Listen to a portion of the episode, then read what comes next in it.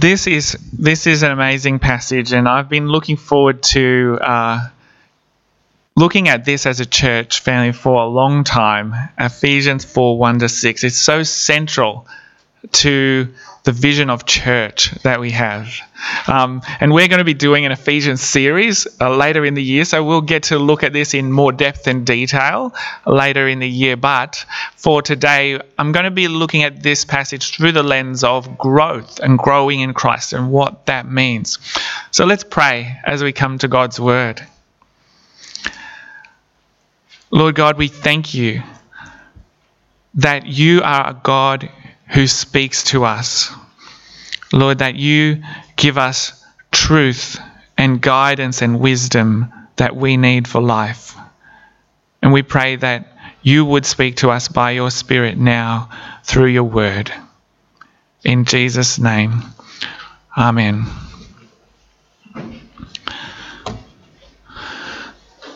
So, we're doing our 2020 Vision series, and just a little bit of a revision um, if you've uh, been tracking with us or if you're new here, so that we're all on the same page. Our vision as a church is being a people of God, growing in Christ, reaching out with the gospel until He returns. We did until He returns, and we looked at Revelation 21, and we saw Jesus. Um, as uh, the groom and us as the bride is God's vision, the ultimate vision of the end of human history, the end of the world as we know it. Um, and it's going to be a great celebration of God's people coming to God as his bride. The next image was a city. Um, we are going to be a holy city, a, a city of peace. And all of this was about knowing God and God being present with us. Once again, enjoying God's presence and blessing. And it, we saw that that vision of um, the future hope of a world of no more tears, no more suffering, no more viruses, no more death is the sure and certain hope. A sure as can be because it's based on the same power that raised Jesus from the dead. Next, we saw that our vision is that we're called to be a people of God. And the image was from 1 Peter chapter 2, where we saw that um, we are like living stones being built into a spiritual house. That God is doing something significant throughout the world, building a people who um, are His special chosen people, calling people to Himself, many people to know Him and to do His work in the world. And today we look at growing in Christ. Growing in Christ as a people, we are called to grow in Christ. Now, everything grows, uh, plants grow. Uh, you see a seed and it sprouts and it grows into a full grown plant. Even a great tree was one day a tiny seed. And Jesus gives an example of a mustard seed. He says the kingdom of God is like this mustard seed that you plant and then it's such a small seed, but then it grows into a, a, a big plant, surprisingly big. And Jesus is saying the kingdom of God is like that. It grows, and the growth is surprising. It's bigger than you would expect.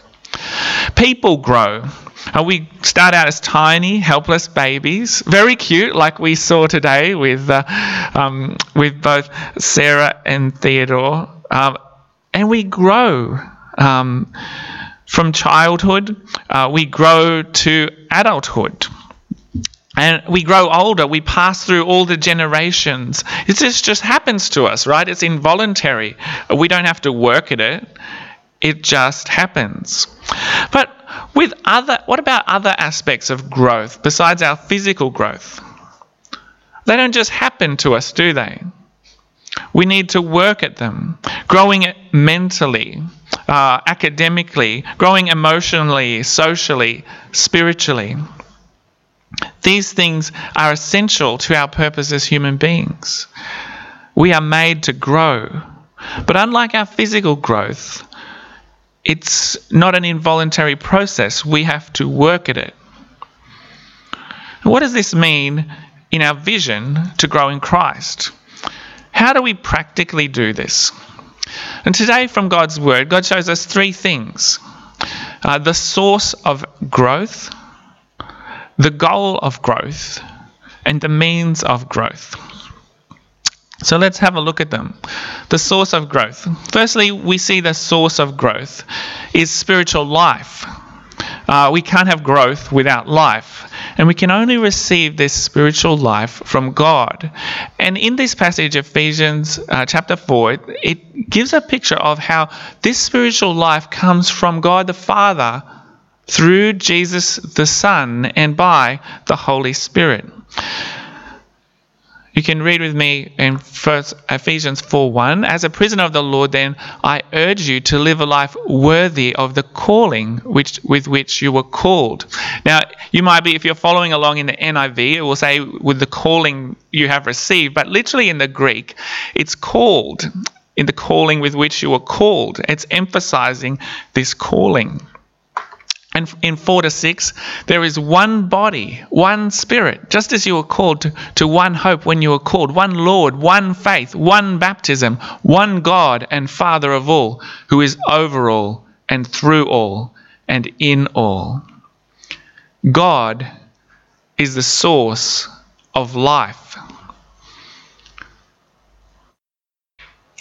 And you can see how in this passage it highlights one spirit the Holy Spirit, one Lord, the Lord Jesus Christ, one God and Father of all, God the Father, that all the persons of the Trinity of God are working together to give us life, to connect us with that life that we have only through God. So we can we can only grow with this spiritual life from God. And you notice this emphasis on calling. Calling mentioned twice in verse 1, calling mentioned twice in verse 4. This calling, you are called, you are called, you are called, you are called. And this is that gospel call, that message of the good news of Jesus that the Ephesians have received. And back in Ephesians chapter 2, it talks about how um, it says, uh, as for you, you were dead in your transgressions and sins. Because, but because of God's great love for us, God, who is rich in mercy, made us alive with Christ. So the receiving of the gospel is being brought from death to life. It's an amazing thing. You know, uh, um, your computer, if you don't have it plugged in for enough time, it will run out of power. Um, it will power down and it will be a useless piece, very expensive piece of metal and plastic, but completely useless, right? It will do nothing of any good.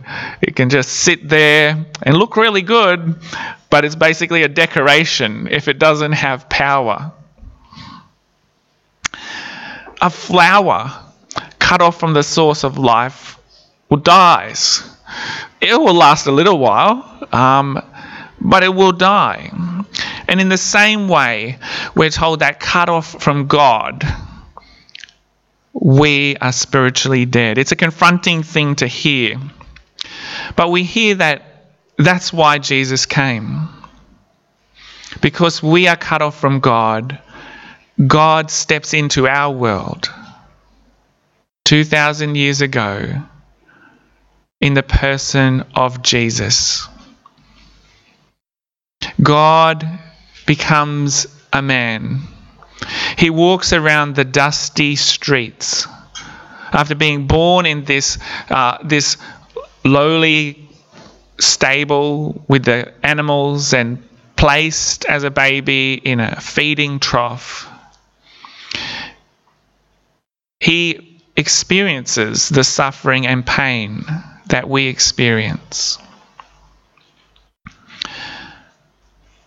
But he shows his divine power over sickness, over suffering, over death by doing miracles that are recorded in history that were witnessed by thousands. And ultimately, he goes to die on the cross because that is the way that we can be right with God. That all of our guilt, all of our sins are taken away by his death. Our judgment fell on him so that we can no longer be cut off from God, but can come to God and be reconnected with God, the source of all life and all goodness,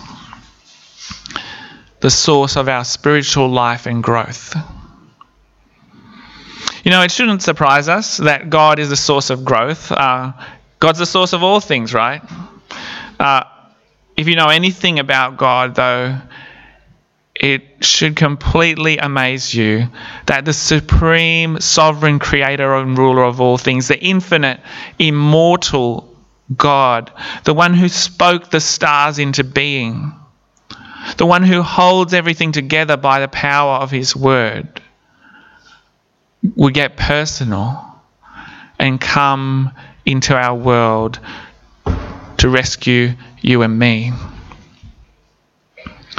that God came down to this world of fear and suffering and viruses and got infected so that we might be healed. You know, when um, a religious leader came to Jesus, um, he was asking, I guess, the ultimate question in spiritual growth how can I enter the kingdom of God? That's the end goal, right, of spiritual growth. And Jesus answered, Very truly, I tell you, no one can enter the kingdom of God unless they are born of water and the Spirit. Flesh give birth, gives birth to flesh, but the Spirit gives birth to spirit. You should not be surprised at my saying, You must be born again. And then that famous passage, For God so loved the world that he gave his one and only Son that whoever believes in him shall not perish, but have eternal life. For God did not send his Son into the world to condemn the world, but to save the world through him. Whoever believes in him is not condemned, but whoever does not believe in him stands condemned already, because they have not believed in the name of God's one and only Son. So, spiritual life is the source of growth and God is the source of spiritual life. So I want to ask you have you responded to God's call, the gospel call? Have you come to God through Jesus?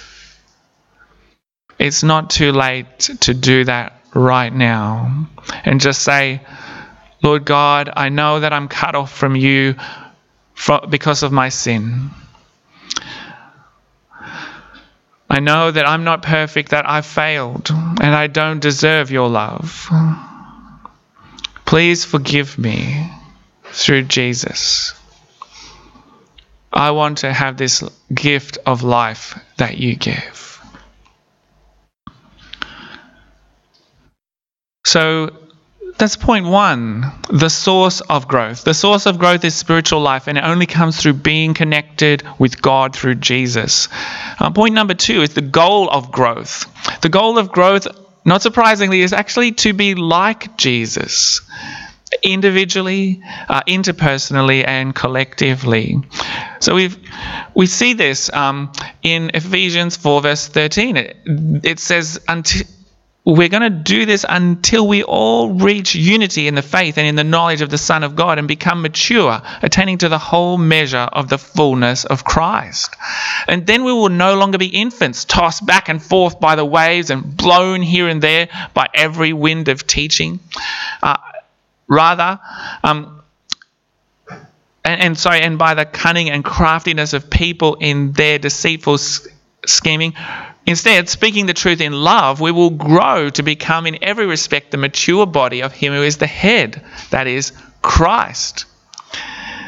You know, um, if you didn't grow, like you grew physically, but in not other ways, um, you would keep acting like a baby, right?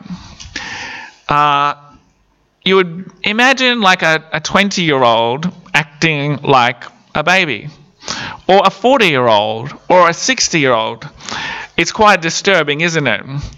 You know, like babies, they can um, they can like smear themselves in their food and throw their food all over the floor, uh, and no one will no one will care, right? I mean, you your parents will be upset and they'll be going, oh no, like look at all the work I have to do now. But you cut them some slack because that's expected behavior for a baby. But if I was to do that, um, it, you know, it would be seriously alarming, right? That would be wrong behavior. Um, and in the same way, if we uh, don't start showing signs of spiritual growth, emotional growth, and growth to maturity as people, uh, there's something wrong. Uh, um, we'll be like infants. And the, the key example that um, we see here is that um, infants are blown around by every wind of teaching and easily deceived. So, a key sign of this maturity, this fullness of Christ, is being able to discern between right and wrong, not being fooled by false teaching, being able to see through the lies and deceptions of the world that can be so subtle, the hype and the propaganda of everyone pushing their agenda and using um, clever arguments to get across their point of views and to shape uh, your worldview in the ways of their thinking. We need to be uh, wise and grow to maturity to be able to see through all these false and clever arguments of the world. We need to be careful too that we um, that we grow to maturity, that we don't re- remain immature, because I guess the picture is saying that it's dangerous to do so. It's dangerous not to grow. We need to be pursuing this goal of growth, which is um, to become like Christ. From Him, the whole body, joined and held together by every supporting ligament, grows and builds itself up in love as each part does its work. So the goal is to be like Christ, not only internally, but together, relationally in our relationship with others, and together as a church, growing and building ourselves up in love. 2 Corinthians um, 3.18 says this, uh, And we all, who with unveiled faces contemplate the Lord's glory, are being transformed into his image with ever increasing glory, which comes from the Lord who is the Spirit. I think that's an amazing passage, and it shows us that that image that we saw of God coming down to the world in Jesus, living a life uh, on this planet of suffering and um, fear and pain and death, is actually the, the path for us also to follow. And we all, with unveiled faces, who we, as we see God represented in Jesus, contemplate the Lord's glory. And we're being transformed into his image with ever increasing glory, which comes from the Lord, who is the Spirit. If I tried to become more like uh, anyone else, it would you would be concerned about me, right? If I said, "Hey, I really want to be like Gavin because he's such a legend, and um, we all agree that Gavin is a legend, you know. But you would be a bit concerned about me, wouldn't you? You'd say, Andrew, Gavin is great. Yeah, I get that. I want to be like Gavin too, but but you shouldn't want to be like someone else. You know, you've got your own gifts. Um, but the thing is, when we want to, when we look, get to be more like Jesus, it doesn't make us lose ourselves. It makes us more and more the person that we were meant to be. As we follow in the footsteps of Jesus, we're not losing our identity. We're free to become our truest selves and find our real identity. I find myself truly by becoming more and more like Jesus. I only learn who I really am as I learn to walk in his footsteps. That's how we discover who we really are. That's how we become the people that we were made to be because it's in following God's pattern for our lives that brings out our uniqueness and our individuality. Thirdly, we're going to look at the means of growth the means of growth. And I guess this is where it gets practical. And the means of growth, this, this beautiful passage from Ephesians 4 says, is our gifts that God gives us, which are for others, and the gifts God gives others, which are for us. So let's take a look at it. Um, but to each one, in verse 7 and following. But to each one of us, God, grace has been given as Christ apportioned it. This, this is why it says, when he ascended on high, he took, cap, he took many captives and gave gifts to his people. So Christ himself gave the apostles, the prophets, the evangelists, the pastors, and teachers. Why? To equip his people for works of service, so that the body of Christ may be built up. You know, you might be expecting it here to say, so Christ himself gave the apostles, the prophets, the evangelists, the pastors, and teachers to do the work of building up the church. He doesn't say that, does it? It doesn't say that. It says to equip his people, everyone, for works of service to equip his people, the church. Literally in Greek here, it's that he, his, his hagioi, which means his holy ones. And in the old NIV, it was translated saints, but because that was because Catholic, the Catholic Church has this way of canonizing saints after they, like people who are supposed to have done a miracle, they want to go, oh, that's going to be misunderstood. We have to use a different word. We say uh, his people, but saying emphasizing that holy people, those people who have been called by God to equip his holy people for works of service so that the body of Christ may be built up. That's all of us, isn't it? It's all of us, everyone. So, um, when it talks about gifts, what do you think of? Do you think of the, the gift, like the box? Or do you think of like the kid in the gifted and talented class? um, you know, like uh, I know you're probably all in the gifted and talented class. Uh, you're all um, gifted, but like, uh, you know, good Chinese culture, you play it down. You don't want them to get a big head and get like think too much of themselves. No, no, no, you're not gifted. You're not gifted. Um, well, these gifts from God are kind of like both. They're kind of like they're kind of like the gift in the box. It's a gift. It's a present that you receive, but they're also like a gift, a, a talent that you use, that you use to for good purpose to serve others. You know, I once heard a wise person say of money and of relying on God financially, God can get it to you if God can get it through you. God can get it to you if God can get it through you. And you get the idea, right? God can provide for our needs. God owns everything. God can provide for our needs if we are going to be using what God gives us for His purposes, for His kingdom, for His glory. And using His, his gifts wisely.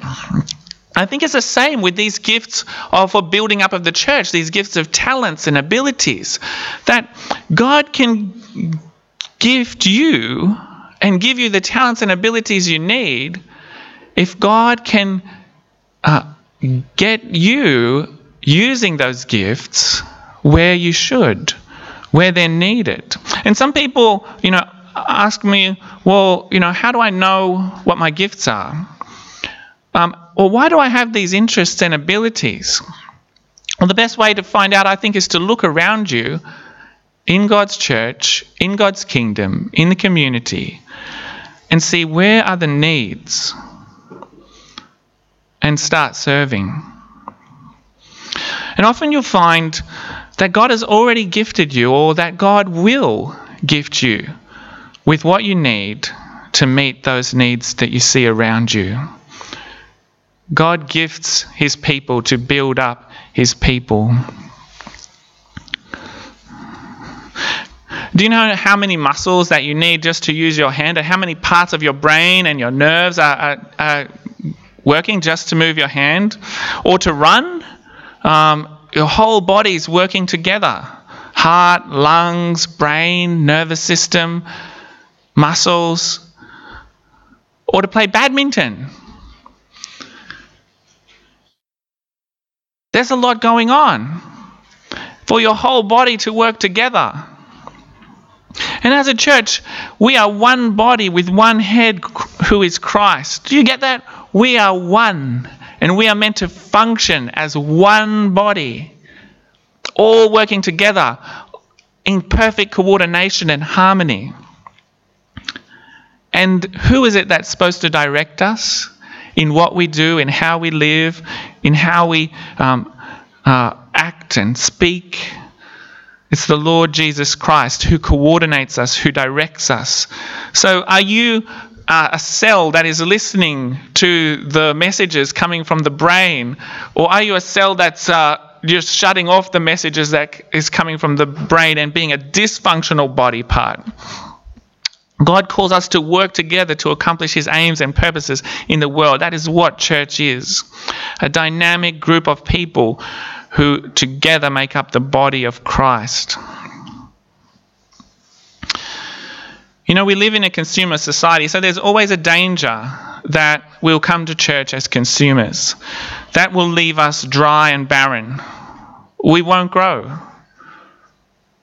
It's um, as, as you're responding to God in obedience, using your gifts to serve others, that you will grow and that's when you'll be most fulfilled.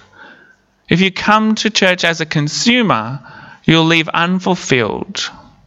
But if you come to church as a collaborator, as a um, not as a consumer, but as a contributor, then you will find, ironically, as you give, you are more fulfilled.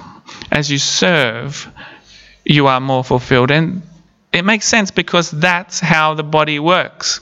If you're part of the body, you have a role in the body and you fulfill that role and it brings fulfillment and health to you and to every other part of the body.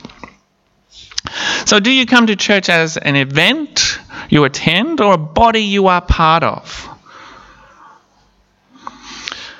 Let's finish um, by looking at this last little passage, which is kind of the foundation for it, uh, for how we grow, as not just, I guess, by using our gifts and working together as a body, but um, getting a little bit more specific. In, in verses 2 and 3, it says, Be completely humble and gentle. Humility is the foundation of being able to grow, recognizing our smallness, not being pushy for what we want um, hearing God's call and God's instruction and responding to that.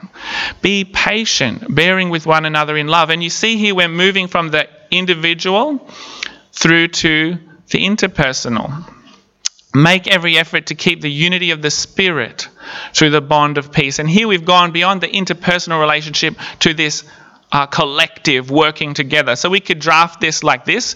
We can work on our individual growth. Things like prayer praying with God, Bible reading, listening to good podcasts um, that are bringing God's truth to us, um, working on our own um, personal spiritual growth, working through issues that we face, this individual personal growth within ourselves. And this is a really important aspect of our growth.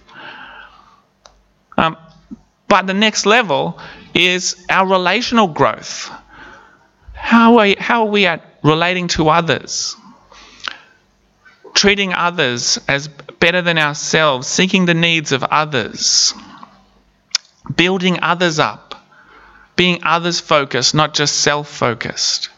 How are we at um, being loving in our relationships with others and practically putting that into practice? And then, thirdly, is actively reaching out together that we will grow God's kingdom, grow the church. This is where it moves beyond personal growth, beyond interpersonal relationship growth, to growth as the body of Christ, working together in synergy. I think this is where it gets uh, really exciting. And you can see how unity, unity and maturity is the key and the framework for all of this. So, when you look in the mirror, as in an individual, do you see yourself growing in Christ likeness? What steps do you have to put in place to grow this week? To be more like Christ? What things do you have to put away? What things do you have to take on? As you look at your relationships, and as you think about how do we as a church reflect Christ in the world? How do we grow to be like Christ, to be the real hands and feet and body of Christ in this time and this place in our community? So, with coronavirus, it might look different. We have to stay tuned for the regulations that are coming.